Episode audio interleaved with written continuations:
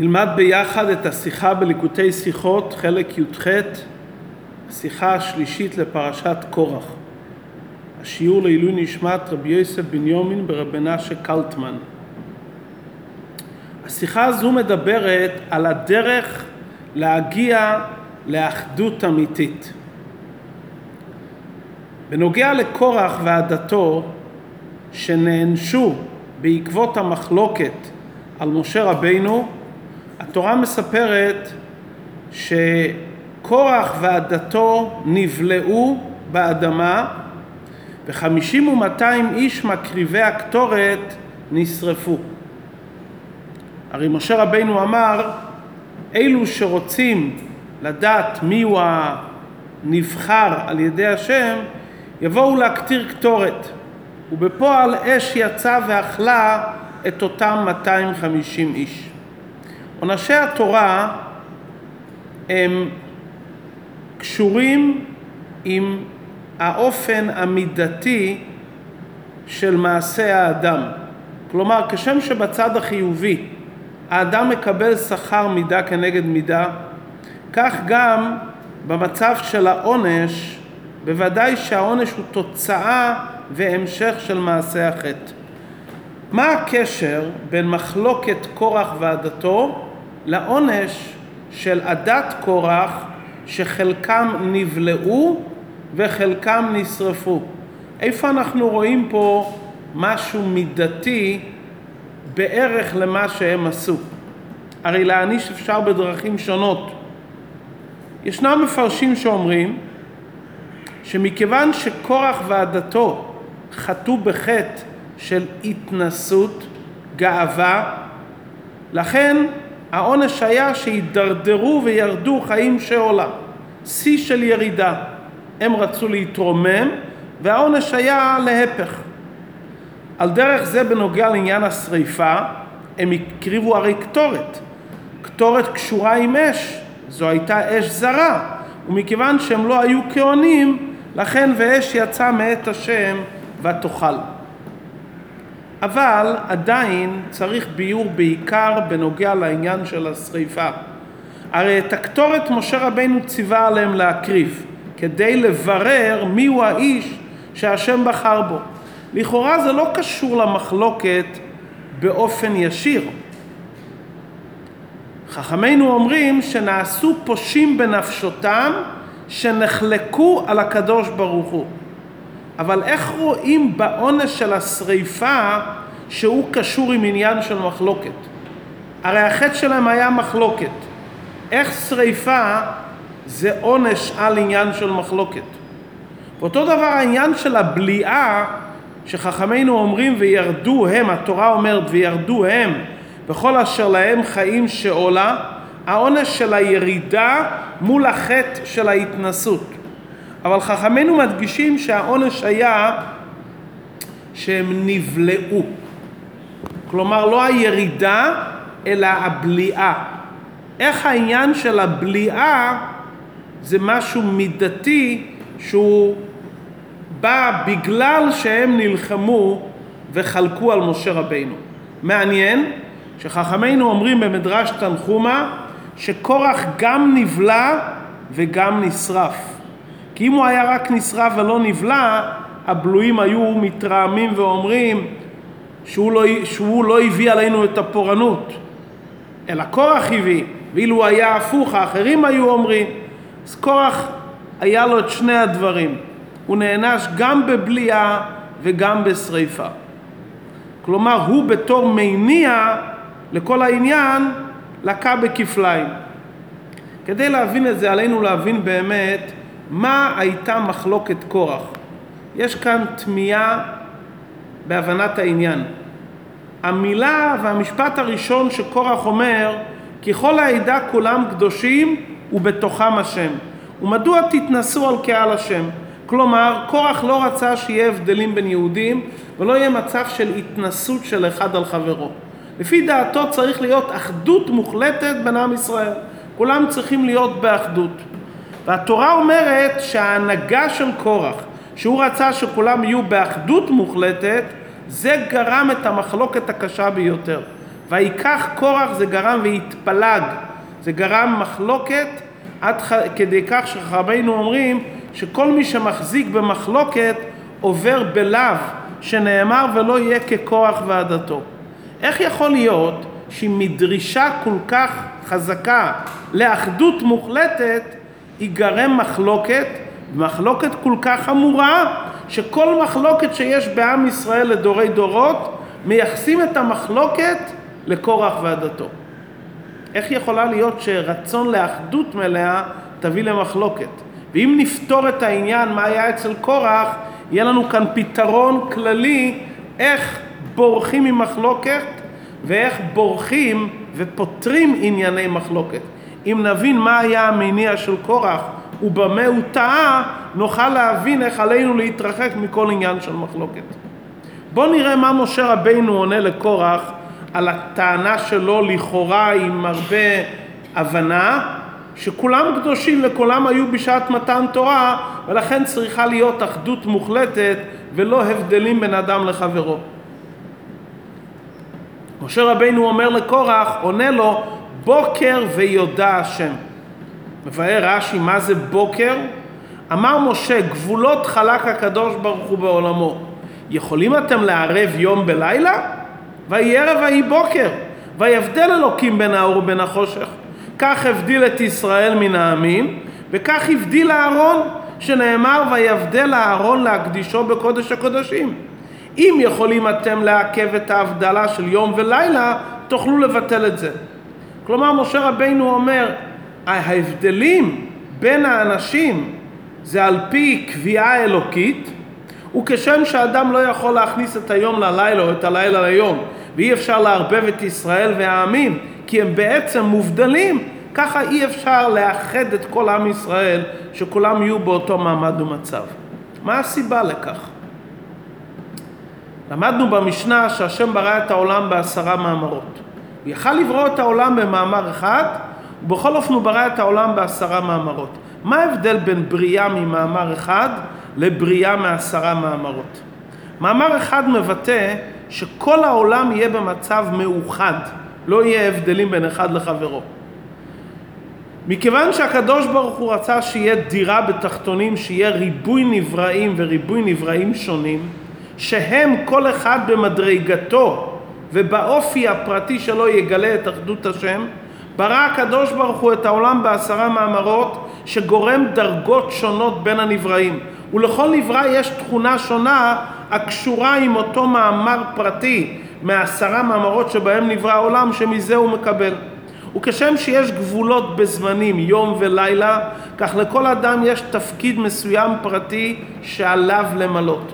וכשם שהיום נבנה מיום ולילה, ורק אז זה יום אחד, והערב והבוקר יום אחד, ככה גם התפקידים של האנשים בבריאה, כשכל נברא מבצע את התפקיד הפרטי שלמענו הוא נברא, בהתאם להגדרה והגבלה שלו במקום הפרטי שהוא צריך להיות, זה גורם את היום אחד. וכאשר נברא לא מבצע את התפקיד האישי, הפרטי והמיוחד שלו, אלא הוא מנסה לחכות תפקידים אחרים שלא קשורים איתו, זה גורם בלבול סדרי בראשית, וזה גורם למחלוקת הקשה ביותר. כשם שיש גבולות בין הנבראים, כך יש הבדלים בתוך הקדושה עצמה. הרי העולם נברא עולם שנה נפש, בסוד וער סיני עשן, עשן ראשי תיבות עולם שנה נפש. עולם זה מקום, שנה זה זמן, ונפש זה אנשים. בעולם אנחנו רואים שיש הבדלים בתחומי הקדושה עצמה. למדנו במשנה, במסכת כלים, שיש עשר קדושות בארץ ישראל. זו למעלה מזו. המקום הכי קדוש בארץ ישראל זה קודש הקודשים. קודש, עזרה, ירושלים, ערים מוקפות חומה וכולי. המשנה מונה כמה חילוקים, ואי אפשר להשוות את הקדושה בין הקודש לקודש הקודשים. בזמן יש ימות החול, יש ימים טובים, יש שבת, שבת, שבתון, יום הכיפורים. יש הבדלים בזמן.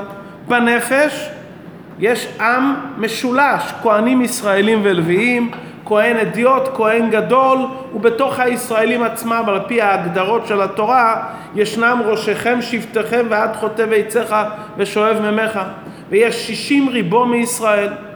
כמו שאצל הנבראים, הכלל המניע, הכלל המניע לאחדות אמיתית, שלא ישנו את תפקידם, שכל נברא ימלא את התפקיד המיוחד לו ולא את התפקיד של השני, זה מביא את השלום בבריאה, זה מביא אחדות אמיתית שאחד לא משיג את גבול רעהו, והוא לא לוחם באחר כדי לקחת לעצמו את התפקיד ששייך לזולתו.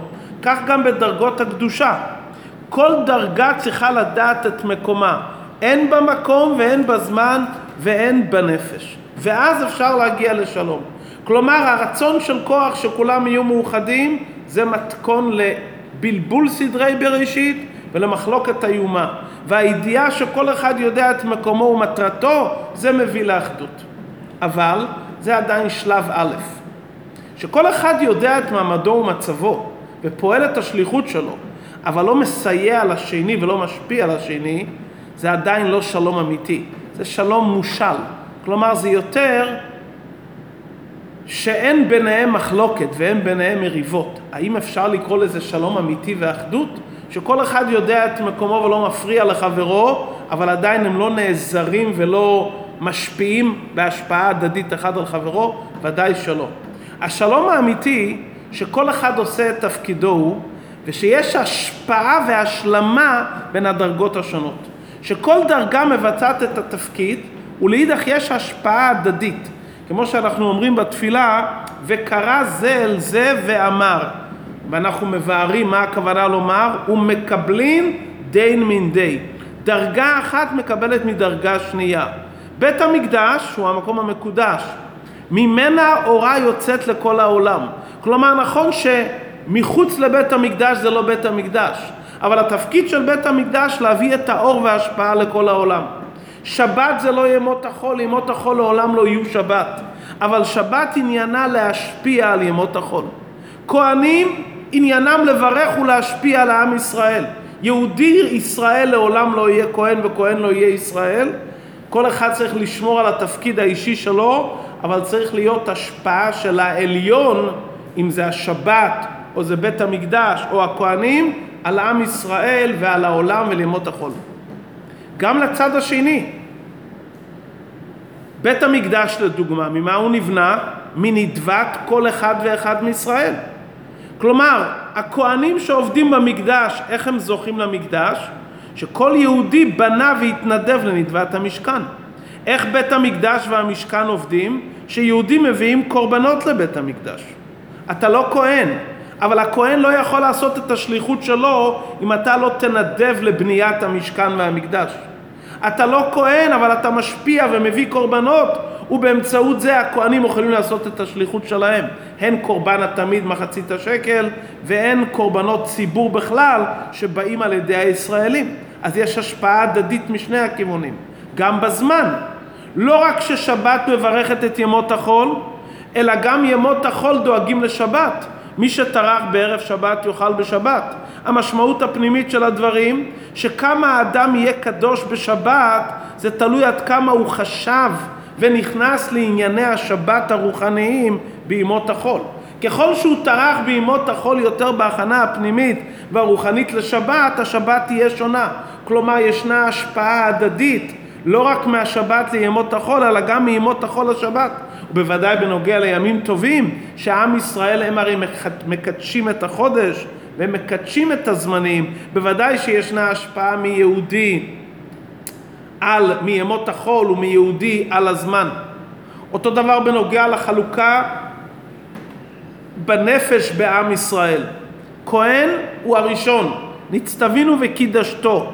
כל דבר שבקדושה פותחים בכהן, עלייה לתורה, ברכת המזון, ליטול מנה ראשונה.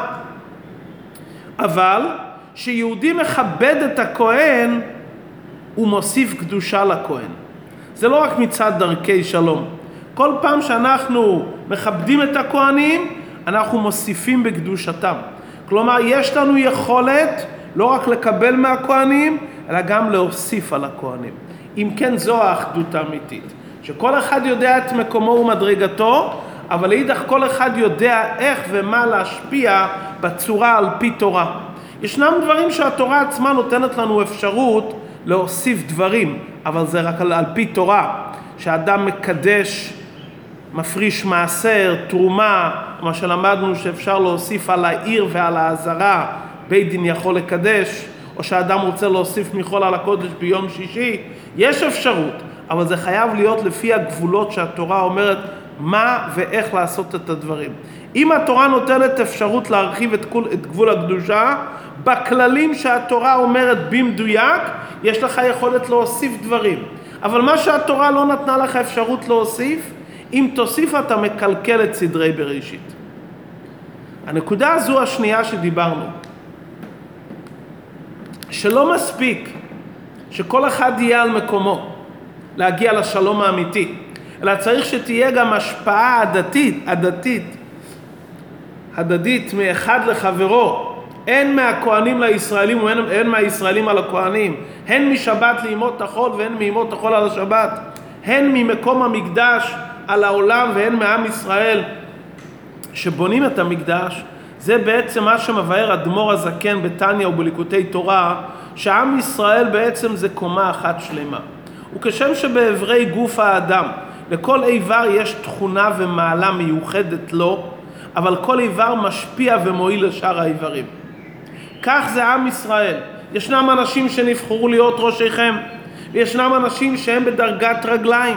למרות שרגליים לכאורה זה סוף המדרגה, רגליים מבחינה רוחנית, גודל מעלת נשמתם, איך שהם כאן בעולם הזה, והראש, הנשמות שמבחינת ראש, הם לכאורה עליון ומעולה מהם. מבאר אדמור הזקן שלכל אחד יש מעלה ויתרון, שהרגליים מעמידים את הראש ואת הגוף. הראש לא יכול ללכת ללא רגליים. כלומר, הרגליים בבחינה הזאת הם ראש. ואדמור הזקן מביא דוגמה, כמו שרואים של האדם חש בראשו, אז מקיזים דם מהרגליים, שנקרא היום רפואות, רפואה סינית, אפסולוגיה וכדומה, שדווקא על ידי הרגליים אפשר לרפות את הראש. כלומר שאין שלימות לראש בלתי הרגליים, כי בעצם כל עם ישראל זה קומה אחת שלמה. וכשכל הקומה כל אחד יודע את מדרגתו, הוא משפיע לחברו וגורם את האחדות. כך גם בעולם. כדי שקודש הקודשים יהיה קדוש, אז יש את הקדושה של העזרה והקודש וכל ארץ ישראל. אז רואים את התמונה השלימה של העשר קדושות. זמן, שבת, יום טוב, יום הכיפורים, ימות החול, שנה שלימה, חורף, קיץ, סתיו. השנה כוללת את כל התקופות כולם, וכל השינויים שבשנה יחדיו בונים מציאות אחת של שנה שלימה. כלומר, לצורך השלום והאחדות, צריכים את כל הפרטים שירכיבו מציאות אחת שלמה. ודווקא ההבדלים שביניהם והאופן שהם מתאחדים למציאות אחת, דווקא זה נגרם לשלמות ואחדות. יש כאן אדם בריא, גוף שלם ומושלם, יש פה גם ראש וגם רגל, ויש התחלקות של רמ"ח איברים לשס"ה גידים, ושהם עומדים כולם במקומו, וכל אחד משפיע ונותן את מה שיש לו לחברו. זה גורם לשלמות ואחדות אמיתית. הנקודה הזו של אחדות כתוצאה מפרטים ושינויים במקום, במקום ובזמן הנכון, כל זה יכול להיות בעולמות שנבראו מעשרה מאמרות. הקדוש ברוך הוא בעצמו, שהוא למעלה מעשרה מאמרות, הוא אחדות מוחלטת. אצל הקדוש ברוך הוא אין ראש רגליים, חס ושלום. הוא אחדות מוחלטת. בעצמותו התברך, הקדוש ברוך הוא מופשט מכל הגדרה ותואר. אי אפשר לומר שם ראש או רגל, ואי אפשר לומר שלום ואחדות. איך אנחנו קוראים לקדוש ברוך הוא בעצמו? אחדות פשוטה. זה המאמר אחד, והלא במאמר אחד יכול להיברות. האחדות הפשוטה של הקדוש ברוך הוא בעצמו, ששם אין חילוקי מדרגות. והאחדות הזאת, שהיא למעלה מפרטים, מאמר אחד, אחדות הפשוטה, הקדוש ברוך הוא בעצמו, שם אין התחלקות של דברים, זה משפיע גם בעולם. שגם בעולם ישנה מקומות שניכר אחדות הפשוטה. לדוגמה, קודש הקודשים. זה גבול או בלי גבול? זה גבול ובלי גבול כאחד. מקום הארון אינו מן המידה. יום הכיפורים זה יום בשנה, אבל זה בעצם מחוץ לימים. זה זמן שהוא לגמרי למעלה מהזמן. כהן גדול זה דרגה בנפש שהיא משהו מיוחדת, מובדלת מכל עם ישראל. ושהוא נכנס ביום הכיפורים לקודש הקודשים, הוא מתחבר לנקודת האחדות הפשוטה שלמעלה מהשלום והאחדות בין הפרטים, וזה בעצם גורם ונותן כוח שבמשך כל השנה, כל אחד עם החילוקים שלו יוכל להתאחד. כלומר, צריכים להתאחד תחת נקודה מסוימת שהיא למעלה מהתחלקות של ראש ורגל, שזה הקדוש ברוך הוא בעצמו, האחדות הפשוטה. כלומר, בשורש האמיתי, שם אין התחלקות של מדרגות. במאמר אחד, במהותו ועצמותו של הקדוש ברוך הוא, אין חילוקים. נחזור לקורח. חכמינו אומרים על קורח שפיקח היה. בלשון חכמינו, מה ראה לשטות זו? קוראים לו קורח, פיקח, שעשה שטות. זאת אומרת, גם פיקח יכול לעשות שטות. מה הפיקחות שלו? פיקחות וחוכמה זה קשור עם ראיית הנולד. איזהו חכם הרואה את הנולד? אדם רגיל רואה את הגלוי. אדם שחכם ופיקח יכול לראות את התוכן הפנימי והנסתר שהתגלה לעתיד. קורח אומר ככה, בשורש הראשון אצל הקדוש ברוך הוא אחדות פשוטה, מאמר אחד. לעתיד לבוא כולנו נהיו, כולנו נהיה מחוברים לאותו אחדות אמיתית, ולא ילמדו איש את רעהו, כי כולם ידעו אותי. כלומר, בשורש הנשמות כולנו באחדות הפשוטה, כפי שלמדנו בתניה פרק למד ב', שבשורש הנשמות כולנו במציאות בנקודה אחת, אב אחד לכולנו. מכיוון שהוא רואה את השורש, וגם רואה מה שיהיה לעתיד לבוא, שיהיה מצב של שלום מוחלט, שכולם ידעו אותי, אומר קורח, אני רוצה לעשות את זה כבר עכשיו, כמו בשורש וכמו שיהיה לעתיד לבוא. השטות, זה, זה הפיקחות שלו. הוא רואה את העתיד. השטות הוא שהאחדות הזאת יכולה להיות רק בשורש הבריאה. רק באחדות הפשוטה, לא בסדר העולמות, לא בעולם שנברא מעשרה מאמרות. האחדות הזאת תוכל להתגלות רק לעתיד לבוא. היום, בזמן של היום לעשותם, עד הגילוי של האחדות הפשוטה, האחדות יכולה להיות רק אם כל אחד עושה את תפקידו ונחלק מחברו ומשפיע לחברו את מה שהוא יכול לתת. זה מה שקורח אמר, כל העדה כולם קדושים. הוא טען, כולם קדושים בשורש, גם לעתיד לבוא ככה יהיה. אם היום אדם חוזר לשורש שלו, או שאדם רוצה היום לעשות מה שיהיה לעתיד לבוא, הוא הופך את סדרי בראשית. הסדר היום הוא שכהן הגדול אומר לו, אתה מקבל את ההשפעה. אתה לא נכנס לקודש הקודשים. אתה לא יכול להקריב קורבנות ולהקטיר קטורת, זה לא הדרגה שלך. אם ניצוץ נכנס למקום שזה לא מקומו, הוא מסתלק למעלה. כי הדרגה הפרטית של אותו ניצוץ פרטי לא יכול לשאת את אותו דרגת קדושה שיש בקודש הקודשים. אם תיתן לאדם רגיל להיות בדרגת כהן גדול, כולם קדושים, והוא הרי ניצוץ פרטי של בחינת רגל, הניצוץ, הנשמה שלו תעלה למעלה, והניצוץ הפרטי שלו ירד ויבלה למטה. אם אין את המסע של תתנסו על קהל השם, שנופלות המחיצות שמבדילות בין כהנים לוויים וישראלים, בין כהן גדול לכל העם, שדווקא המחיצות האלו מביאים לשלום אמיתי, דווקא המחיצות הללו גורמים שיהיה השפעה חיובית מאדם על חברו, נגרם בדיוק הפוך, נגרם הפילוג. כי ברגע שהעליון, אתה רוצה להתחבר למקום יותר גבוה מהגובה שלך, אתה לא מצליח, אז הניצ... הניצוץ עולה למעלה ונכלל במקומו, מסתלק, והחלק שלך נופל למטה, אתה נבלה. כי אם אתה לא יודע את המקום שלך, אז החלק העליון שבך חוזר למעלה לשורשו ומקורו, בבחינת רצוב ללא שוב, אתה רוצה להגיע למקום של קודש הקודשים, והחלק שלך התחתון בסוף נבלה, זה נקרא שבירת הכלים. שאתה לא יודע את המקום שלך, אז החלק הרוחני רוצה, אז בדיוק אתה גורם למחלוקת. הרצון שלך לאחדות מלאה ולשאיפה מעל המקום שאתה נמצא, ואתה לא יודע את המקום האמיתי שלך, גורם בדיוק שבירת הכלים, עלייה ובלייה. עכשיו מובני, מובן היטב, מדוע העונש שלהם זה מידה כנגד מידה. מה זה שריפה ומה זה בליעה? החטא של קורח היה להתעלות למקום שלמעלה מהמקום שבו נמצאים כרגע. או לשורש, או לעתיד לבוא. אתה רוצה לעלות למה זה שריפה? בשריפה החלקים הנעלים והזקים נשרפים, החלק הזך, והחומר הגס נשאר פה למטה, מה שלא יכול להתעלות על ידי שריפה ונבלע באדמה. החלק העליון נשרף ונכלל בשורשו ומקורו, והחלק הגס שלא מצליח להישרף נשאר כאן ונבלע בקרקע. זה בדיוק מה שקרה לעדת קורח.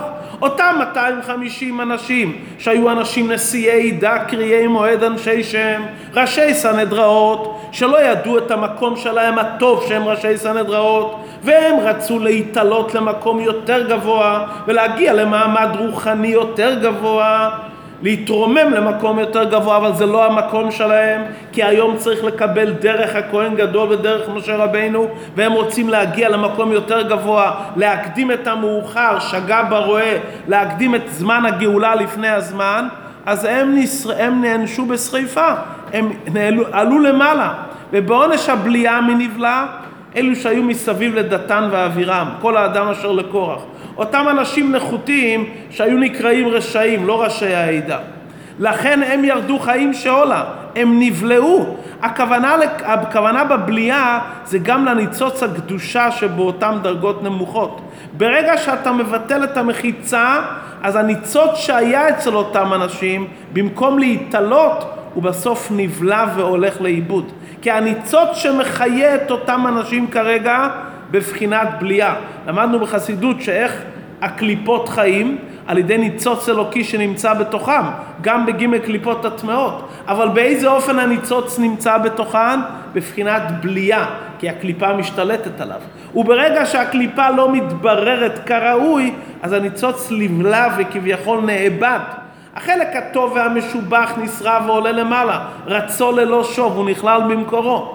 החלק הפחות נבלע למטה. אם כן, השריפה והבליעה זה בעצם התוצאה של אי ידיעה את המקום שלך. או שאתה עולה יותר מדי גבוה למעלה, אתה גורם שהחלק התחתון ייבלע למטה. אתה לא משאיר את הדבר במקומו. לפי הסדר שהשם קבע את העולם, כך צריכה להיות ההשפעה. ולכן קורח, שהוא היה המקור למחלוקת, הוא פיתה את כולם. העונש שלו באופן גלוי היה צריך להיות שני החלקים. גם פירוד ו... פירוד ופילוג, אז אצל קורח היה גם מה שהוא נשרף וגם מה שהוא נבלע. אם הוא היה נענש רק באחד העונשים, אז היה טענה של הצד השני והוא ניצול. כלומר, הצלה של החלק העליון או החלק התחתון. ואמרנו שבכל דבר יש נשמה וגוף. שאתה שואף למקום יותר גבוה, אז החלק הרוחני נשרף. עולה למעלה ולא מגיע לתיקון שלו. והחלק התחתון שלך נבלע למטה. אם אתה לא נמצא במקום הנכון, רצו יותר מדי, זה נבלע, הוא לא מתקן. הרי דירה בתחתונים, הכוונה לומר שהדבר איך שהוא יתוקן ויושפע. ברגע שהוא מגיע למקום יותר גבוה, הוא נבלע, הוא כבר לא הוא. והחלק התחתון שלו, שנאחז בזכות אותו ניצוץ גבוה, שכרגע לא נמצא, אז הגוף נבלע לגמרי, החלק התחתון נבלע, כי אין לו כבר קיום. כי שהוא נמצא במקום האמיתי שלו, אז הוא יכול להתקן ולהתברר בצורה הבריאה והנכונה. מעניין מאוד, זאת אומרת, קורח ראה דבר איך שיהיה לעתיד לבוא. הוא ראה עכשיו דברים בשורש, אבל בשורש ולעתיד לבוא זה לא עכשיו. מה ההוראה אלינו? יש אנשים שטוענים שלמען שלום וקירוב צריך לחבות או להסיר את המחיצות בין ישראל לעמים. להסיר את המחיצות של השולחן ערוך, לדוגמה, שלא תהיה מחיצה בבית הכנסת בין גברים לנשים, לקחת נשים, לצרף אותם למניין, לערב בדת ישראל גויים, לפרוץ את המחיצה בין יהודים לגויים, חס ושלום שלא יהיה גיור כהלכה, רחמנא ליצלן. מעשה קורח מלמד אותנו שמבטלים את הגבולות שהשם עשה בעולם שלו. דבר ראשון זה מלחמה עם תורת משה, מלחמה עם הקדוש ברוך הוא. אבל הדבר העיקרי, אתה חושב שתביא בזה לשלום? בדיוק הפוך. כל קירוב כזה שאתה מוריד מחיצה, יגרום עוד יותר למחלוקת ועוד יותר לפירוד הלבבות. בדברים שהם שונים והפוכים, לא ייתכן חיבור רק על ידי מחיצה. אש ומים זה דבר מאוד טוב. בלי מים אי אפשר לבשל, בלי אש אי אפשר לבשל. מתי יכול, יכולים לבשל שיש גדירה ביניהם? אם המים יחבו את האש או האש תחבא את המים, אי אפשר לבשל מאומה. זאת אומרת, המים והאש יכולים להחזיק מעמד ולעשות פעולות משותפות חיוביות ביותר, שיש ביניהם מחיצה. אז המחיצה גורמת את החיבור הנכון, ושאין מחיצה מבטלים או את האש או את המים, שמחזקים את המחיצות והגבולות שהקדוש ברוך הוא נתן בעולם, שמתנהגים לפי המחיצה והתפקיד שלשם כך השם ברא כל אחד. זה מביא את השלום האמיתי, את השלום הפנימי, את השלום הנפשי, הסוגים השונים שכל אחד יודע מה הוא צריך לעשות. שלום אמיתי בנוי על פי מה שהתורה אומרת, כל נתיבותי השלום, ושככה פועלים לפי המחיצות וההגדרות שהתורה לימדה אותנו. על ידי זה נגיע לתקופה שלא יהיה לא מלחמה, לא קינה ולא תחרות, נזכה למלך המשיח, שהוא מזרע דוד ושלמה, הוא יעשה את המנוחה ואת השלום האמיתי בימיו, וגם אז יהיה הבדלים בין ישראל לאומות העולם, הוא יתקן את כל העולם כולם ביחד, לעבוד את השם, אבל גם אז בזמן שכל העולם יעבוד את השם, עדיין יהיה הבדל בין עם ישראל לאומות העולם, כנאמר, ועמדו זרים וראו צונכם, לעובדו כולו שכם אחד.